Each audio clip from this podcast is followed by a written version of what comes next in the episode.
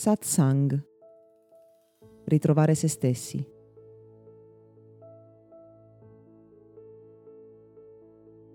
Torno nuovamente a parlare di emozioni perché molte persone non si rendono conto di non riuscire più a sentire loro stesse.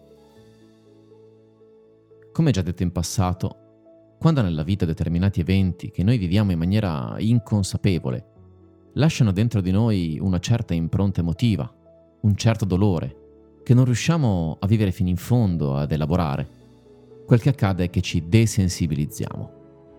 Questo processo limita la nostra capacità di soffrire e quindi in un certo senso ci difende, ma allo stesso tempo limita la nostra possibilità di vivere emozioni positive dal lato opposto. Infatti quella scelta inconscia di non voler più vivere tanto dolore si riflette nella nostra incapacità di poter vivere altrettanto piacere. Sembra un paradosso incredibile, ma osservo molte persone e le vedo aver smesso di vivere. Il loro limitare il dolore gli impedisce realmente di godere delle meraviglie della vita. E nella mia stessa esperienza sono stato più stupito da quanto la vita sia fiorita, da quante belle emozioni positive io abbia imparato a vivere, piuttosto che da quanto dolore abbia lasciato indietro. Si tratta infatti di accettare la potenzialità, il pericolo di poter provare dolore, in cambio della possibilità di vivere molto molto più piacere. È un po' come se la scala delle nostre emozioni si ampliasse esponenzialmente, diventando enormemente più alta. Quando siamo liberi, quando siamo disposti prima a vivere il dolore che portiamo con noi e che abbiamo smesso di sentire, poi di esporci a quelle situazioni che, facendoci sentire vulnerabili, ci mettono nella potenziale condizione di vivere ancora dolore, più liberiamo il nostro potenziale emotivo e quindi riusciamo a godere anche delle più piccole cose. Spesso infatti il piacere che proviamo nella vita manca perché non abbiamo gli occhi per vedere e per godere di ciò che è già intorno a noi.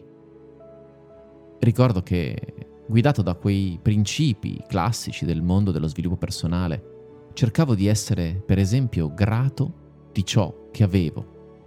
E anche se ringraziavo, anche se creavo un diario della gratitudine, anche se cercavo di portare l'attenzione su ciò per cui dovevo ringraziare la vita, la verità è che il mio cuore non era in grado di aprirsi e di farmi sentire quella gratitudine. Le cose sono cambiate moltissimo negli anni e ringrazio perché la bellezza della vita, dell'amore, della gratitudine, delle possibilità, la passione, l'entusiasmo che possiamo provare per quello che ci accade sono straordinarie e formidabili. Ma purtroppo anche le persone che credono di stare tanto male in realtà non stanno vivendo il dolore fino in fondo, perché le emozioni non possono sopravvivere se vengono vissute si consumano dopo aver lasciato il loro messaggio a colui che le prova. E quindi anche una persona cosiddetta depressa non sta toccando il fondo, non si sta permettendo di sentire quello che c'è da sentire dentro di lei, perché se lo facesse, in un istante, letteralmente in un istante, quel dolore diventerebbe come una nuvola che si dissolve. E da quel momento il pendolo delle emozioni avrebbe la possibilità di fluttuare libero e quindi di far vivere a quella persona tanta gioia, tanto entusiasmo, ritrovando un nuovo senso della vita, avendo una nuova, buona ragione per andare avanti. Molto spesso la nostra mente non ci permette di vedere le opportunità, soprattutto quelle positive, semplicemente perché non siamo in grado di sopportare le emozioni che da loro avrebbero luogo. Quanto piacere possiamo sopportare? Mi ha chiesto una volta uno dei miei maestri. Te lo sei mai chiesto? Non quanto dolore, ma quanto piacere siamo disposti a vivere. Questo podcast è offerto da Accademia di Meditazione e Sviluppo Personale Gotham www.accademiadimeditazione.it